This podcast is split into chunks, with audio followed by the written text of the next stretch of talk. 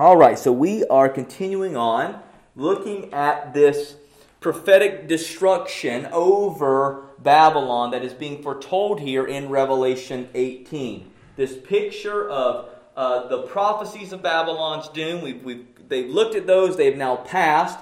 Tonight we begin looking at the lamentations over Babylon's destruction. These are the lamentations of those who have received something from her. They have loved her with an affection. They've committed adultery with her, the world system, and now they see her destruction and they weep over it. They, they lament over the destruction of Babylon. And that's what we're going to be looking at these three lamentations, or really four lamentations over the destruction of Babylon. And we get that word lamentations because it comes from the verb to lament. That just means to weep over, to cry over. There's actually a book in the Bible called Lamentations. And the reason why it's called Lamentations is because the book is written by Jeremiah, who is lamenting over the destruction, uh, the coming destruction of Israel. He's lamenting over Israel's apostasy. They're, they're running the rebellion from their God. And so he weeps over it. And we see a similar lamenting tonight, not from a prophet of God, not over a city that was once righteous turning evil, but we see the world itself, those who sought to take from, to be lovers with, to find their hope and their security in this world system, they lamenting over the fall of this city that gave them so much joy and so much pleasure in this earth in the earthly sense.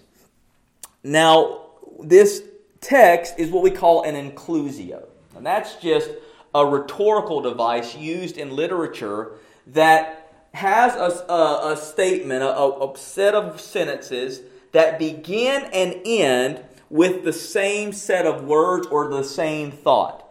And what an inclusio does when you see that where a story or a, a, a, a, teaching begins and ends with the same set of terms is what it does is it's saying that everything in between those two repeating statements are meant to teach that reality.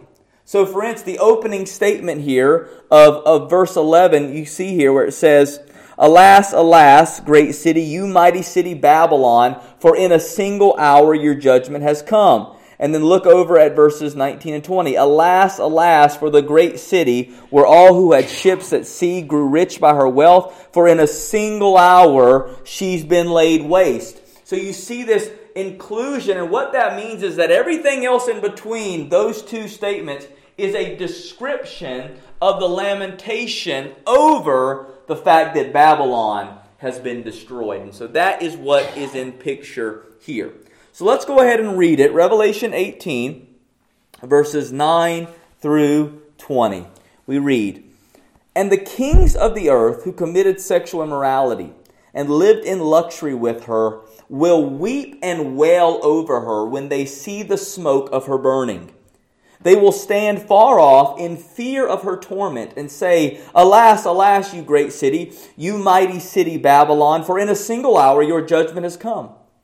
And the merchants of the earth weep and mourn for her, since no one buys their cargo anymore cargo of gold, silver, jewels, pearls, fine linen, purple cloth, silk, scarlet cloth, all kinds of scented wood, all kinds of articles of ivory, all kinds of articles of costly wood, bronze, iron, and marble, cinnamon, spice, incense, myrrh, frankincense, wine, oil, fine flour, wheat, cattle, and sheep, horses and chariots, and slaves, that is, human souls.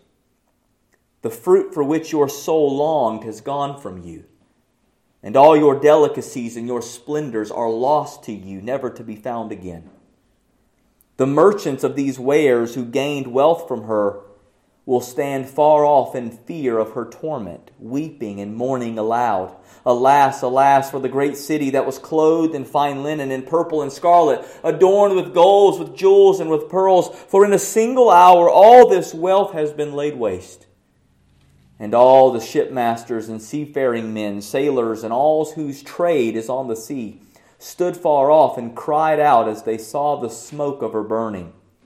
What city was like the great city. And they threw dust on their heads as they wept and mourned, crying out, Alas, alas, for the great city, where all who had ships at sea grew rich by her wealth, for in a single hour she's been laid waste. Rejoice over her, O heaven, and you saints and apostles and prophets, for God has given judgment for you against her. The word of the Lord. Thanks be to God.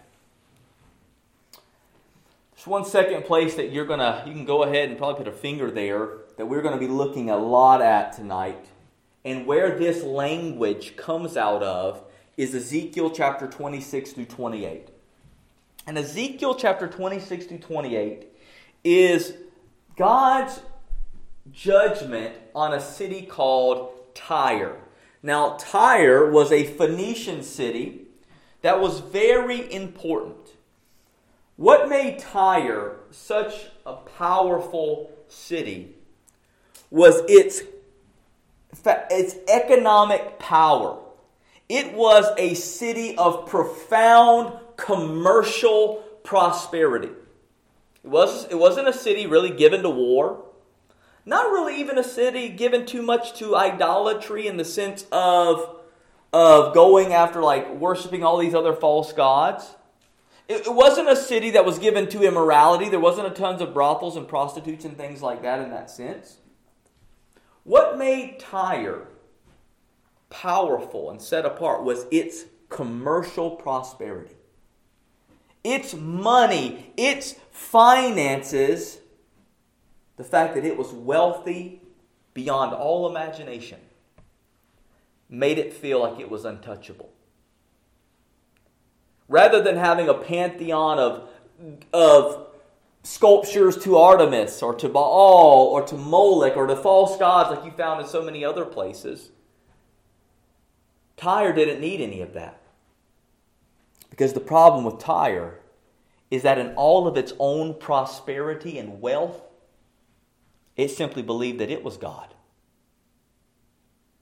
We don't need any other gods because we're God. And this is what we read in Ezekiel chapter 28.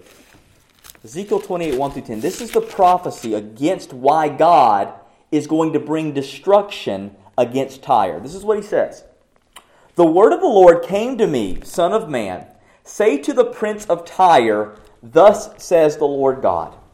Because your heart is proud, and you have said, I am a God, I sit in the seat of gods, in the heart of the seas, yet you are but a man and no God. Though you make your heart like the heart of a God, you are indeed wiser than Daniel. No, no secret is hidden from you. By your wisdom and your understanding, you have made wealth for yourself and have gathered gold and silver into your treasures. By your great wisdom in your trade, you've increased your wealth, and your heart has become proud in your wealth. Therefore, thus says the Lord, because you make your heart like the heart of a God, therefore, behold, I will bring foreigners upon you, the most ruthless of nations and they shall draw their swords against the beauty of your wisdom and defile your splendor. They shall thrust you down into the pit, and you shall die the death of the slain in the heart of the seas. Will you still say, I am a God, in the presence of those who kill you, though you are but a man and no God? In the hands of those who slay you, you shall die the death of the uncircumcised by the hands of foreigners. For I have spoken, declares the Lord. That prophecy against Tyre and their the nature of their state, this wicked state that they had come into, with their wealth and their wisdom. So, two things about Tyre that we're told there. One, their wealth was unlike any other. It was they were full of wealth and power and prestige and prosperity because of their wealth.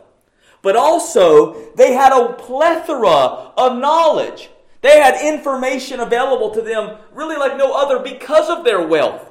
They could gain access to information like so much more, which is why he said, You, you had more knowledge than Daniel. The picture is, is that you had so much knowledge because you could obtain it with your mass amount of money. And because of your wealth and your worldly knowledge, you've made yourself to be a god. And therefore, you will be destroyed. And notice how God says He's going to destroy Tyre. He says, I'm going to do it by raising up foreign nations to kill you. You know the nation that He would use to destroy Tyre? Babylon. I was going to say China. Yeah, well, some might think that. But it was Babylon under Nebuchadnezzar. So he uses to destroy Tyre. And what's so amazing is that Tyre becomes a picture, a foreshadow of the worldly Babylon itself. Now, why is that significant? We've already seen from those prophecies regarding the demise or the doom of Babylon that what is God going to use to destroy Babylon? He's going to use the kings of the earth. He's going to use the nations literally to turn against itself. He's going to use evil to destroy evil, which is exactly what he did with Tyre, with Nebuchadnezzar. God uses all of these systems, and now we see the lament over her destruction. But I find Tyre such a fitting expression, especially for us in the West who think that our economic prosperity and our access to information make us untouchable. We're just like Tyre was. We made ourselves to sit in the seat of gods, it says, little g. We don't need a God. I've got Google and get all the information I need. Who, who, who needs this? We have wealth unimaginable. Heck, in this country, even the poor people would be rich in most other nations.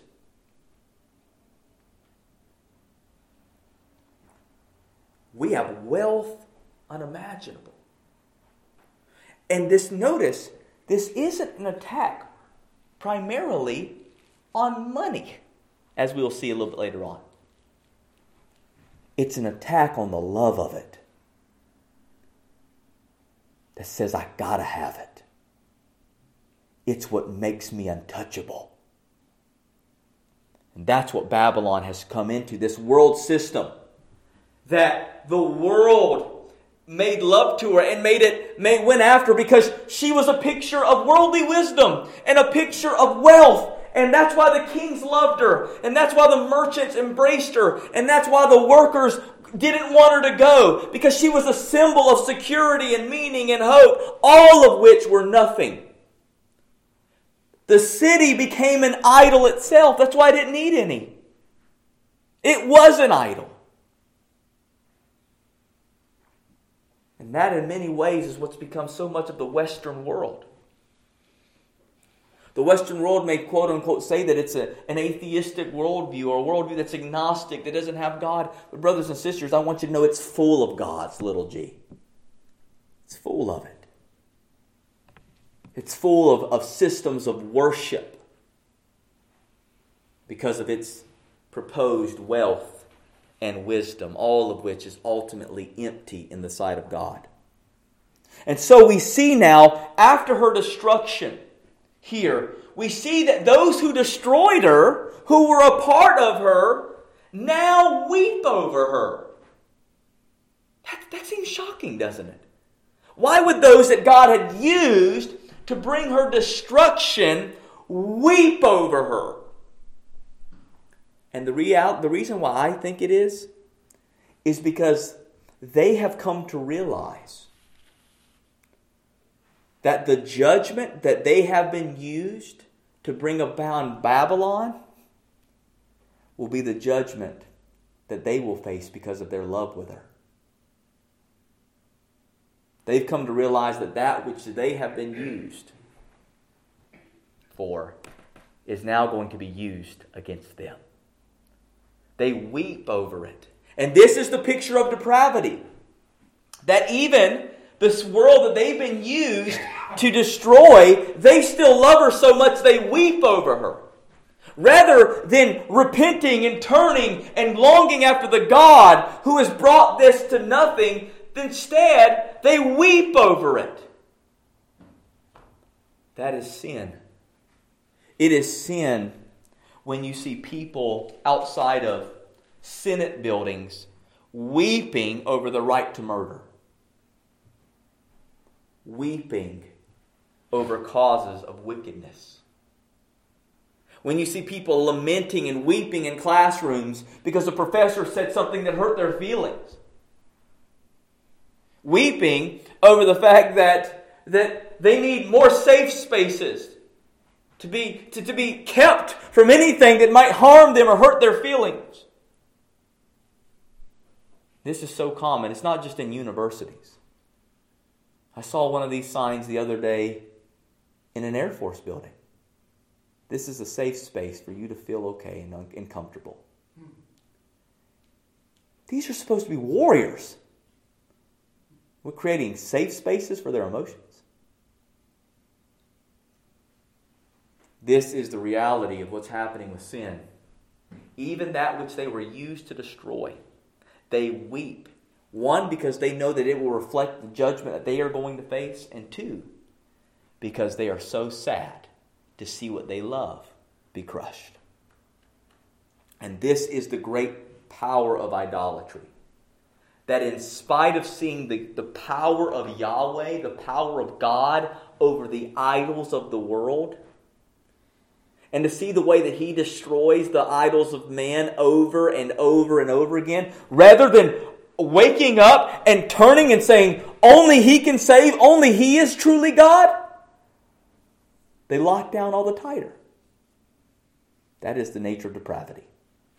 And unless God comes in there and, and opens the eyes of man to see and transforms this idol making heart that we have because of the fall, we'll never see and will continue running even after broken idols. You remember that story where the Philistines they capture the ark and they take it back to their place and they have a, a, a statue of Dagon there, their God. And every day they come in, what's happened? The statue of their false God has been fallen over and a piece of it's broken off. And rather than going, we should believe in this Yahweh. Because clearly this statue is not a real God. He keeps destroying it. We're not even in here. What do they do? We got to take this Ark of the Covenant back. They take the Ark of the Covenant back, drop it off, and go back to worshiping their false Dagon. That is the epitome of the folly of sin. And that's what you see in these weeping kings, merchants, and sailors in this story. They weep because of the hardness of our hearts. And instead of seeing the power of God's judgment as a righteous act, they just despise Him all the more because He's taken what they loved. So here, let's look at this little by little. Verse 9 through 10, we see the lament of the kings, where they lament the loss of their lover. They meant, lament the loss of their lover. Verse 9 and 10. And the kings of the earth who committed sexual immorality and lived in luxury with her will weep and wail over her. When they see the smoke of her burning, they will stand far off in fear of her torment and say, Alas, alas, you great city, you mighty city of Babylon, for in a single hour your judgment has come. Notice the kings of the earth, these are those who have committed sexual immorality and lived in luxury with her. They weep and they wail. That I mean, that literal mourning cry, that that that gnashing of teeth, that wailing. That's what they're doing over the loss of Babylon. Why? Because she was her, she was their adulterous lover. She's where they, they, they loved and they went after her because her, in all of her worldly wisdom and worldly prosperity, they could dabble with her and take from her as they pleased. They could get in bed with her as they wanted and take what they needed for their own uh, self aggrandizement, for their own self promotion. They could babble in the world. They could go after Jezebel. all the while being polluted by her influence.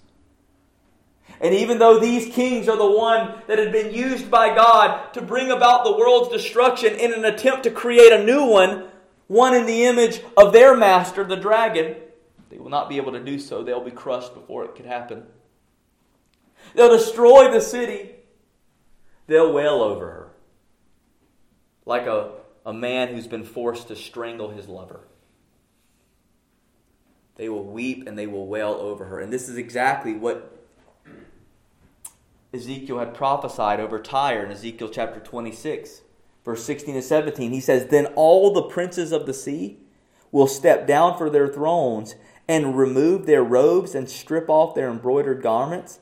They will clothe themselves with trembling. They will sit on the ground and tremble every moment and be appalled at you. And they will raise a lamentation over you and say, How have you how, how you have perished?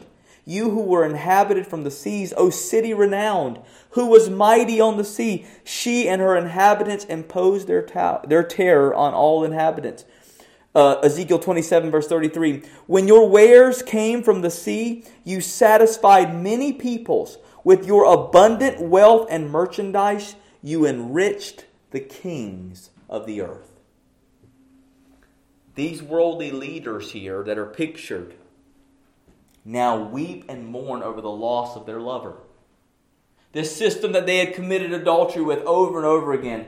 Instead of having a faithful relationship with the bridegroom of heaven, instead of being a ruler that leads in righteous principle under the King of Kings and Lord of Lords, these individuals made love to this worldly system in order to gain from her riches and fame and fortune. And now, as they look at her destroyed by sulfur and fire, with the smoke of judgment rising from her, they weep, knowing that not only will they face the same judgment as their lover, but over the reality that all of their love affairs ultimately meant nothing but destruction. It meant nothing but destruction. I have seen a number of men, I've counseled countless of them, who, all because they thought the grass was greener on the other side, began to have affairs. And I've watched those men think what they were doing was fun, pleasurable. And I've watched those same men weep like infants in my office when their wife and children are no longer there. And that is the wages of sin. Death to relationships, death to everything about you that had meaning and purpose and value, total, complete destruction of it. And that's what's happening here. Not, they, they see that their affairs and, uh, and their love for this world and they're seeking for power and wealth and riches to lead and to govern the world now stands in an, a, a heap of ashes. And with it all of their hopes all of their aspirations for a future world for a truly new world under their image and their power they know that the King of Kings has spoken. And they know that their time is drawing near. And this is what's so important about this lamentation of all of these individuals who made their affairs with the world. God destroys the system that they idolized, that they love, that they found security in. Because even in their judgment, God is so just, He's teaching them a lesson. He's showing them the vanity of the system they gave their affection to. You rejected me and you loved the world. Now look at her. Look at her for who she really is. She who you saw adorned with scarlet and linen and, and, and, and, purple linens and gold and jewelry. You who, who saw a world that was full of prosperity and all these nice things that were that were that, that appealed to the lust of the flesh, the lust of the eyes, and the pride of life. All of those things that appealed to it, that you found attractive. Look at her now. She's an ash heap. And they weep over her. The kings lament the loss of their lover. And now we see the lament of the merchants, verses 11 through 14. And the merchants of the earth weep and mourn for her, since no one buys their cargo anymore.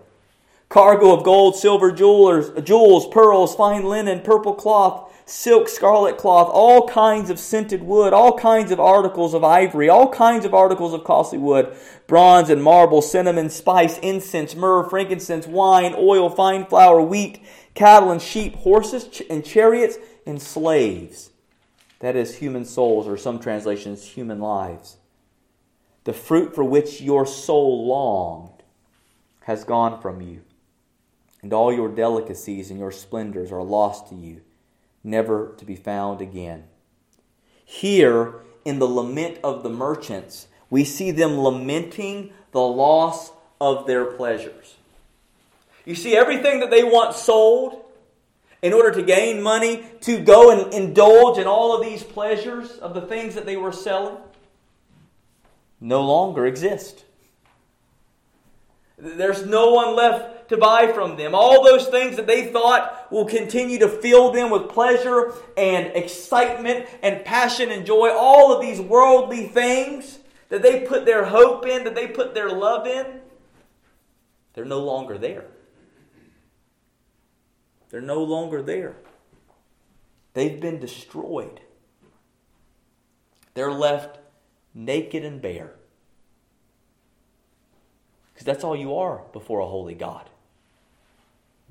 All those things that you spent all your life trying to sell so that you could make money, so that you could live all of these pleasures and have all of these things. All that time you wasted just fighting and poring over things in order to get the very next dollar, to just go a little bit more, to just have a little bit more than your neighbor and the person next to you. To try and prop you up thinking that I just need a little bit more money and I'll be able to finally get that hope that I want. I just need a little bit more money and I'll be able to have those pleasures that I'm longing for. All of this in this moment has been laid totally bare because none of it's left all those worldly pleasures that they sold and they found uh, joy and peace in are shown to be nothing. They've been wiped out by the judgment of God. Ezekiel 27, another one of these prophetic pictures here, Ezekiel 27 36. The merchants among the people hiss at you. You have come to a dreadful end and shall be no more forever. I look at verse 14. It says, The fruit for which your soul longed has gone from you, and all your delicacies and your splendors are lost to you, never to be found again. This is, I think, the Bible talks about hell as a place of weeping and gnashing of teeth. And I think part of that is for a few reasons. One, it's the searing of the conscience, the fact that they've rejected God. That's why those who've been given more light face a, a harsher penalty, the Bible says, because their consciences, their more conscience will burn all the greatly. Because they, they, would, they will see all of those times of which Christ was put before them and how much they rejected him in their sin. But I also think this weeping and gnashing of teeth. Uh, maybe let me try to give you a picture because I, I, think this is one that probably fits well with something we've probably all experienced at one time. Have you ever been around a person who was addicted and was trying to come off of it? And they start scratching. And they got to move and they got to start itching. To the point if they're very addicted, maybe it's heroin, maybe it's very hard al- alcoholism or whatever, it creates physiological changes in their body seizures, strokes, vomiting. I mean, you name it. that's what happens when people are often coming off of this addiction because they can't get it. They want it, but they can't get it. Their love, this thing that gives them pleasure in that moment, that little hit of dopamine that makes them feel good and lost for a moment, they can't have it and they want it so bad, but it's not there. Think that's what the weeping and gnashing of hell will also be. This love for worldly pleasure, and they'll find none this longing for the things that gave their flesh a sense of a, a taste of dopamine, a taste of that, that good desire, that those feelings of goodness that they want more of and, and they want to have it. And I don't think this will just disappear. I think they'll be there and they'll want it and they'll love it. That, that's the things that they delight in. It says the things their soul longs for and they won't find it. That's what hell will be. So often we just have this picture of like just people burning. Man, that, that's, that's shallow. It's way worse than that. It's way worse than that. Because it's not just it's not just external. I mean, there may be external flames, but I think the greater burning will be here. Inside, in the heart, when everything that you know, all of the times you rejected God, will be played before you over and over again. And, and the realities of all the things that you want other than God will not be found for you. The only thing there is is pain and sorrow and heartbreak. There is no pleasure, there is no delicacy. There's just destruction. Over and over and over again. And I think the reason why these merchants now weep is because they realize that this fact that the world that was before them, this giver of pleasure that's now been taken from them, is merely a foreshadow of what their eternity will be. There will be no more pleasure for you. It's been taken because you didn't find it in the one who alone can give pleasure. Notice the way that they make money. They make it through their trade. And one of the things that it says there at the very end through slaves, that is, human souls. This was a text that was used by many abolitionists in the 19th century to show how God in His Word, that though He, was, he had written in a time when slavery was apt, because for the most part, slavery's been the rule of society. Overwhelmingly, that you can't find any group at all throughout history prior to the 19th century that didn't have slavery. Doesn't exist. Every human culture and tribe has had slavery. That's why anybody who thinks like America invented it, like losing their mind. It's like, no.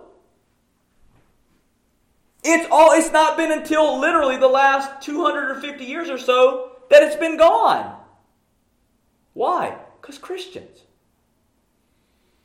And what was one of the texts they appealed to here? Of God talking about this wicked system that people are so hungry for more prosperity, for more wealth, for more pleasure, that they're literally willing to sell their own neighbor. Sell them to be murdered, to be raped, to be abused, to be killed. Because guess what? It means more money for me. It means weapons for me. It means that I get a spot on the fur trade, whatever that may be. I get it. Who cares about these people? Who cares if they look like me? They're only as good as what they can do for me. And brothers and sisters, if you think that that idea stopped with slavery, you're fooling yourself. People take advantage of people every day.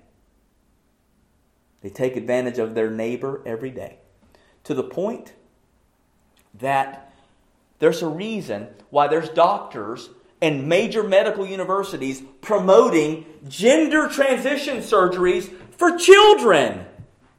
You know why they do? Because there's money in it.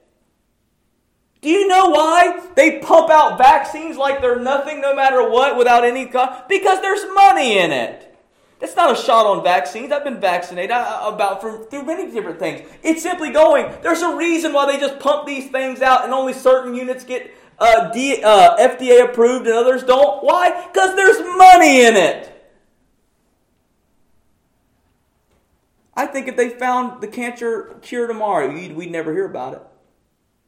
There's too much money in it.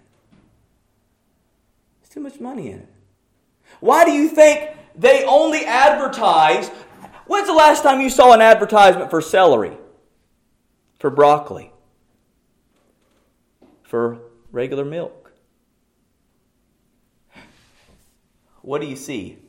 Happy Meals, everything else, Coke products, all this. Uh, why, why do they sell that? Because it's sure good when you're spending all that money on insulin. It's all a part of the system. It's no love for neighbor. You're only as good as what my bottom line is. That's why they murder babies. Why? Because it's profitable. There's money in it. Why do you think there's this pro life movement, quote unquote, that is the number one killer of abolition bills across the states? You do know that it's overwhelmingly the, this, what I call the corporate pro life movement, not the regular pro life person, but the corporate pro life movement. There's been almost 12 states that have put forth abolition, meaning the total, complete abolition of abortion in this state. You know who the number one killer of was? Pro life legislators. What? Why? Because if you kill, if, if the cause is gone, goes away, that's not a way you can win votes anymore. That's not a way that you can appeal to your constituents. That's why these senators and these Republicans promise you everything and go do nothing. Because if they actually got something done, there might not be a reason to vote for them next time. It's all part of the same system. And they continue to buy into it, not because they, they hate their neighbor. You're only as good as what you can do for me. Which is why Christ's teaching is so radical. That's why his, his teachings are so radically counterintuitive to the world. Where the world says, use individuals that can help increase your bottom line, Christ says, give up whatever you have in order to take care of others. Like, take care of others. If I bless you with wealth, it's only so that you can bless other people with it. I may make you a millionaire. Wonderful. You better use it for people. You better use it for the church. You better take care of others. You better take, if, if, if I make you a CEO or a business operator, you better treat people right. You better make sure they get paid a fair wage. You better make sure that you treat them like human beings, that their families are provided for and cared for, not as merely cogs in your wheel, in your machine. We see it all the time. And God here says that that system will be destroyed. And these people who made all their wealth over it and all their pleasures gained from it, it's going to stand there before them in ash heap in smoke, and they will weep that it's gone because they know that it foreshadows their forever. They love money because it promotes in them this desire for what they can do for themselves. I can gain. If I just have enough money, I can finally be happy. I can finally get what I want. I can finally have all these pleasures that I didn't get to have. That's why you end up seeing these people who are NFL players and stars made millions of dollars who are bankrupt now. There's a reason for it. Because they did it because they wanted pleasures and they longed for it. And before you know it, you realize, oh, that, that's gone. It's not there anymore. That's why Paul writes to Timothy, 1 Timothy 6.10, For the love of money is a root of all kinds of evils. It is through this craving that some have wandered away from the faith and pierced themselves with many pangs. They've wandered away and they've pierced themselves with many pangs. The idea is, right, there's a, an old saying more money, more problems. It's the idea here. They went after this stuff for the love of it some of the best examples of this, right? And, and all of this we find in Scripture is a sense of this longing to, to hold on to money, to hold on to it because it gives me what I need. And if I don't have it, I, I, I can't trust God to provide for me. I have to do it myself. That's why the love of money is a root of all kinds of evils, because what springs up from it is a desire to be self dependent.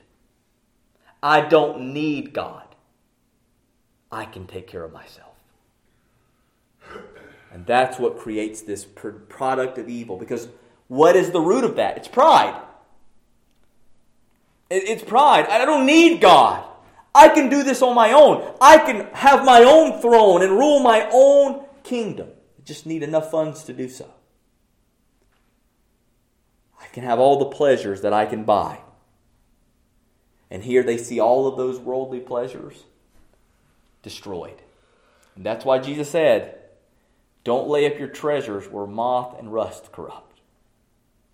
Because one day they'll be destroyed to nothing for those who love them. Lastly, or excuse me, thirdly, we see the lamenting of their loss of security. Verse 15 through 17. The merchants of these wares who gained wealth from her will stand far off in fear of her torment, weeping and mourning aloud. Alas, alas, for the great city that was clothed in fine linen, in purple and scarlet, adorned with gold, with jewels, with pearls. For in a single hour all this wealth has been laid to waste.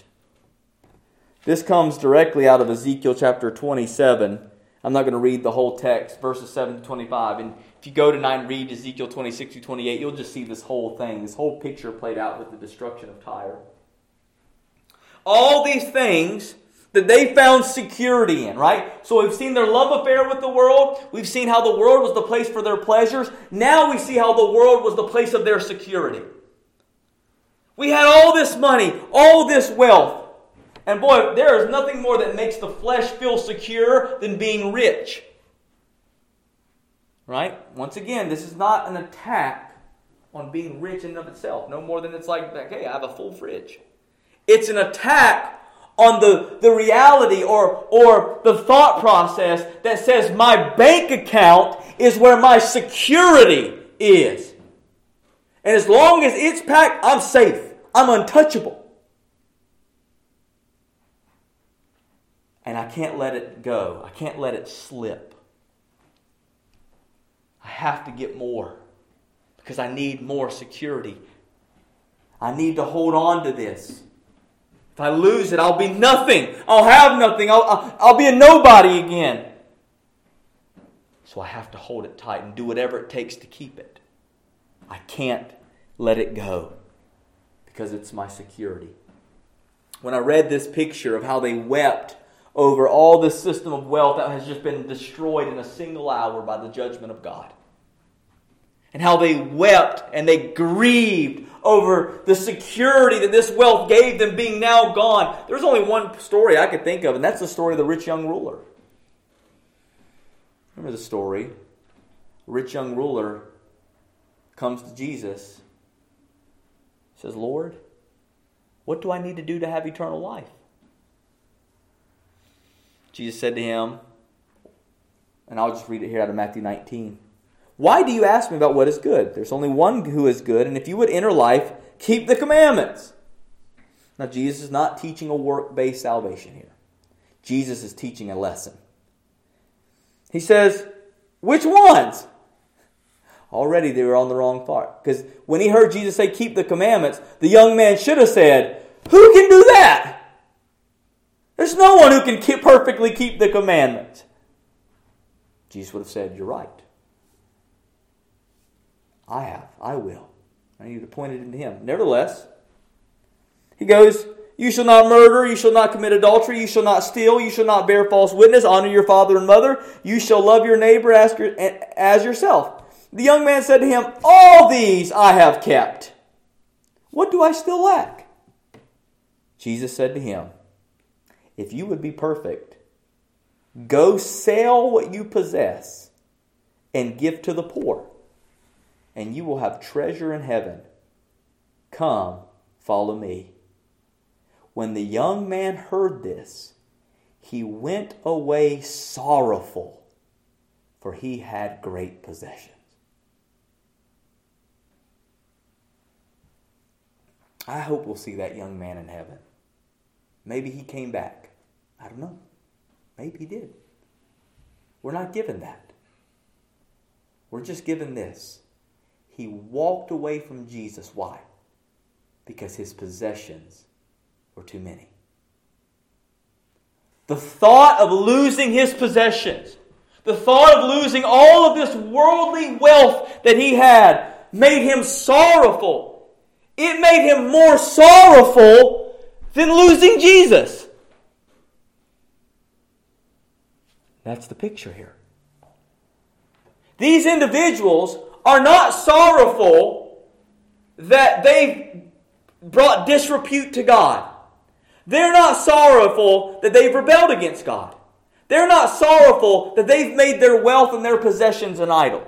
They're sorrowful just because it's gone. This is what we call worldly sorrow or worldly grief. They're not sorry. It's like when your kid, when you when you catch your kid doing something bad and they say, oh, I'm so sorry. You're not sorry you did it. You're sorry you got caught. Right? There's a difference there. That's not repentance. This is worldly grief, worldly sorrow.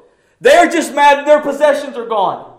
They don't care that they didn't want God. They don't care that they didn't want the Lord. They just are mad and sad that that which gave them security has been taken from them. They didn't get the choice to give it away and give Christ. Well, they, they did in their own way, as Christ offered the gospel to them through the preaching of the world and through the preaching of his church in the world. But they rejected it, and they will walk straight into eternal judgment, sorrowful, because they had many possessions, which are now gone forever. Finally, we see them lamenting the reversal of their fortunes. 17 And all shipmasters and seafaring men, sailors, and all whose trade is on the sea stood far off and cried out as they saw the smoke of her burning. What city was like the great city?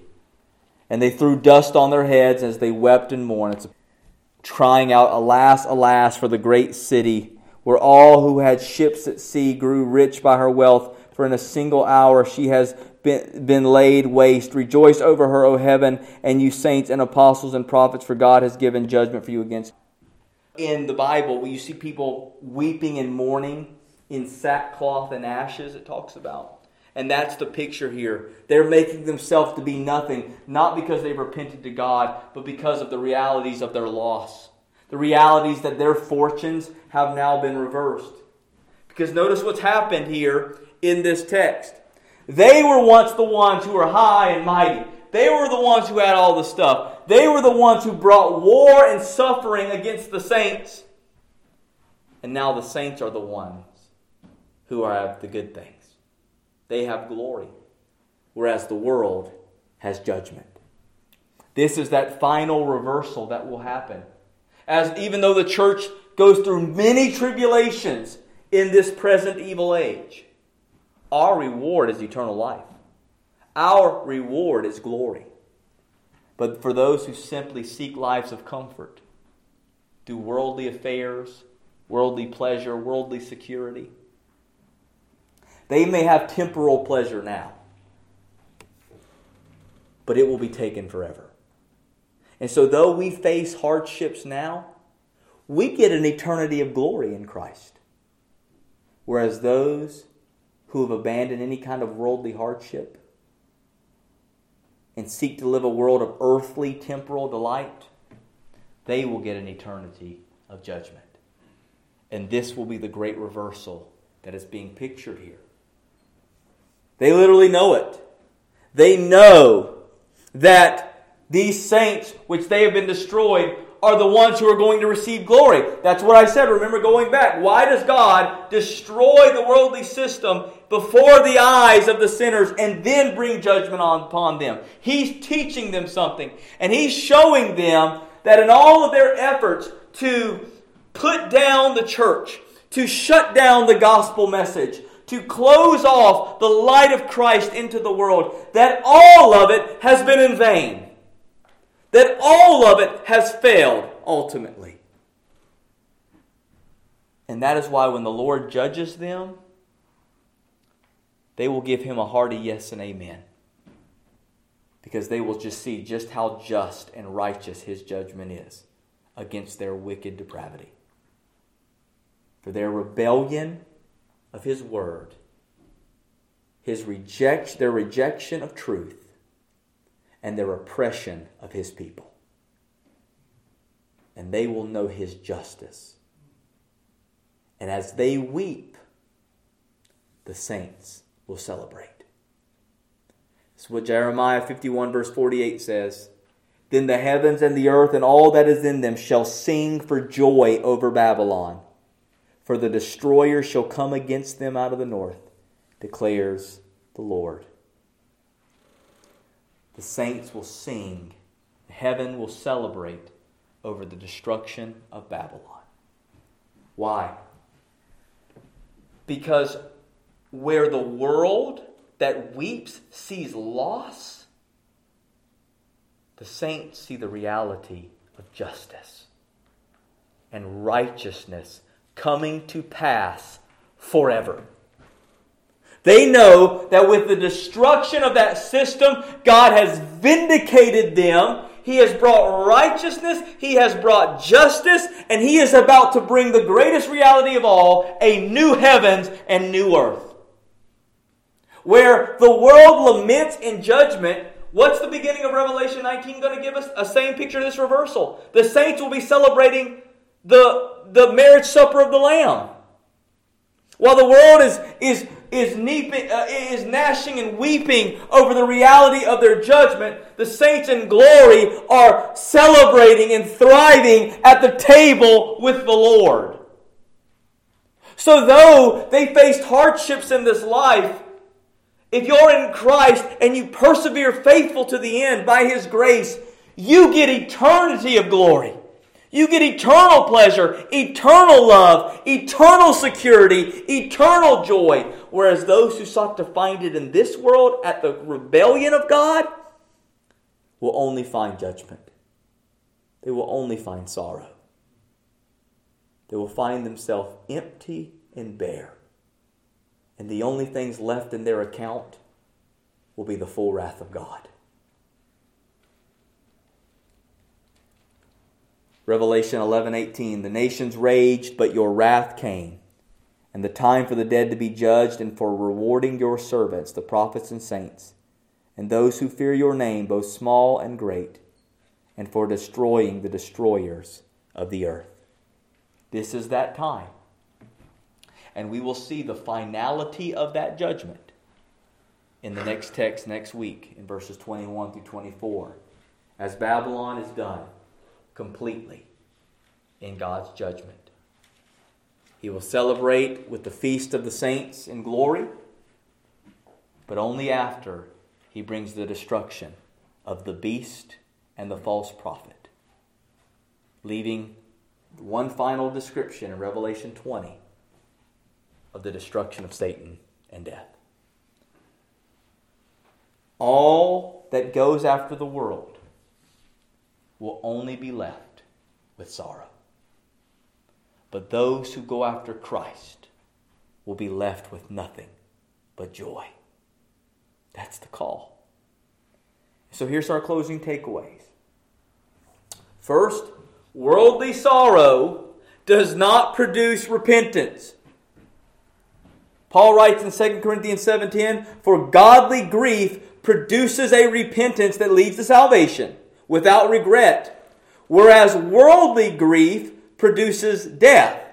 So godly grief, what's that? That's that picture of being broken over the reality that you've offended a holy God. Of being broken that you sinned against God and that you long to make it right. That's conviction. That's what leads you to repentance. To say, Lord, you alone can forgive me. You alone can bring salvation. God uses conviction by His grace to open our eyes to the rescue that can come alone in Christ Jesus. That's godly grief. Worldly grief is just the reality of, man, I, am sad that the things I love are gone. I'm sad that, you know, that, that my my favorite Coke and my favorite soda is gone. I'm sad that my bank account's empty. I'm I'm sad that I got caught for doing bad. This is not God. That's not godly grief. That's just grief that you got caught. That's what distinguished, in many ways, David from Saul. When Saul realized how far he had rebelled against God, what did he do? He dug in and ultimately he killed himself. Fell on his own sword. Basically sealing his fate. David, after he sinned, what did he do? He turned to God. Psalm 51 created me a clean heart, O God. That's the difference. One was worldly grief, worldly sorrow. So much so that after he had been indicted by God for performing the sacrifices on his own behalf, apart from Samuel, Saul just doubled down on it. He, he could have repented, but he didn't. He doubled down and went further into his rebellion. That's what sin does. Whereas the one who has is after God's own heart, like David, sees the reality of what they have done against God and they turn to him and say, Lord, forgive me for what I've done to you. You see, the, the greatest picture of the difference between worldly grief and godly grief? Godly grief says, God, I'm so sorry for what I've done to you. I've sinned against you. You know what worldly grief does? God, look at what you've done to me. You ever heard people like you ever when you go getting onto your kids growing up and they blame you for not getting to do something? It's like they're grounded and you're the bad guy. You're so mean. It's like you're the one who did something. Why are you mad at me? That's that little sin in that heart of theirs. It's that sin in my three year old when she's standing, or my four year old when she's standing in the corner and she's screaming at me like I'm the bad one. It's like, no, you're it did this for you. It's that little sinner in her. But that's what's happening here, right? That's why, that's why it says they, they never repented earlier on. It's not because they ever feel sorry that they sinned against God. They're simply sorry that God would take away what they loved. They never wanted God. They're just mad when He took it away from them. And I see that a whole lot with people. Notice after everything was taken with, from Job, what did his wife say to him? Curse God and curse God, right? Curse God and die. Job said, No. The Lord giveth, the Lord taketh away. Blessed be the name of the Lord. See, so much of the world wants to operate on the mentality of Job's wife. Something bad happens, it's God's fault. He did it. Blame him. Hate him. I hear that all the time. But with no thought to ever say, Oh, what I have done to God. The fact that I'm even breathing is a blessing for what I've done to God. That's godly grief, and that produces repentance. Secondly, beware what you treasure up. Beware what you treasure up. Do not love the world. This is what John writes in 1 John 2 15 through 17. He says, Do not love the world or the things in the world. If anyone loves the world, the love of the Father is not in him. For all that is in the world, the desires of the flesh and the desires of the eyes and the pride of life, is not from the Father, but is from the world. And the world is passing away along with its desires. That's what we watched. We just saw in that scene. But whoever does the will of God abides forever. Now, when John is saying, do not love the world and things in the world, he's not talking about people. of course, you love people. You love them with spirit and truth.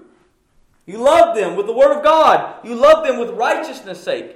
That's not what he's talking about when he says, do not love the world. He's talking about Babylon, the worldly system, the lust of the flesh, the lust of the eyes, the pride of life. Don't love those things which seek to either compete with God or draw you away from Him. So be care what you treasure up. Be careful what you treasure up. Be, beware what you treasure up. Because what you give your what you give your heart to, your time to, that's what you love. Let it be Christ first. Thirdly, spiritual disciplines exist to break worldly dependency. So, Pastor Freddie is beginning a class on Wednesday nights on spiritual disciplines.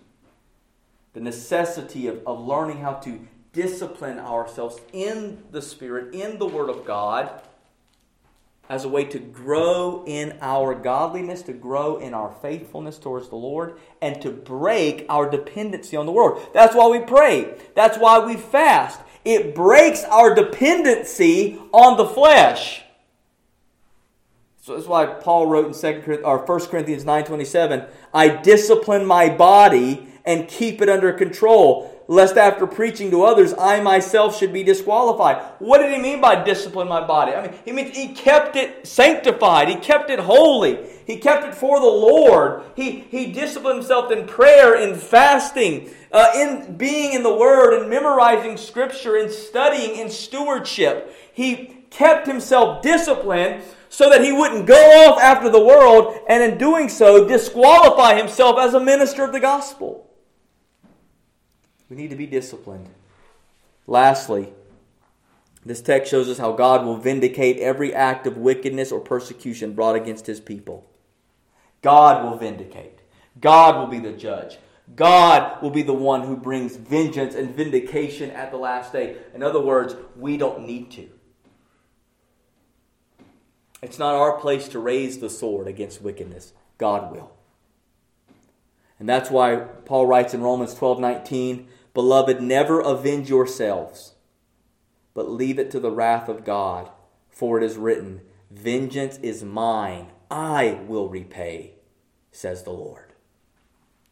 Look at the end of, or look at verse 20 again. Rejoice over her, O heaven, you saints and apostles and prophets, for God has give, given judgment for you against her.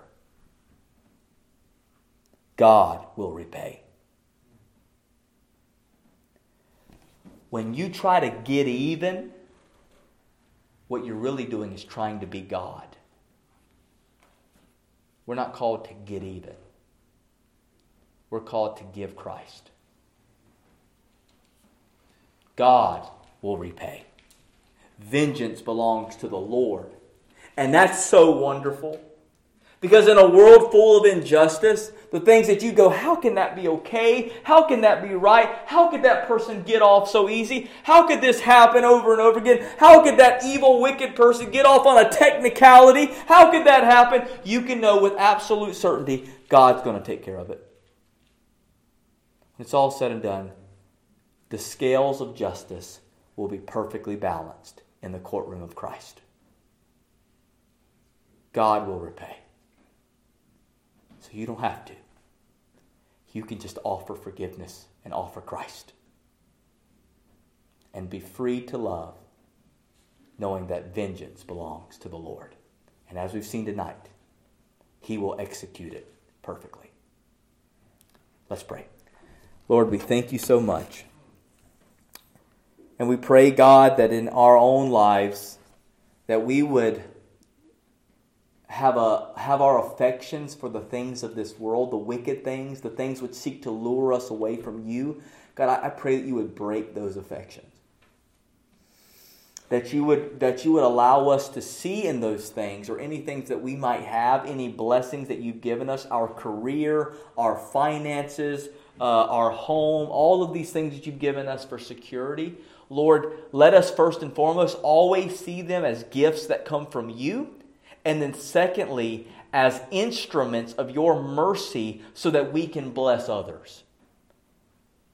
Never let them become idols. Never let them become objects that lure us away from you.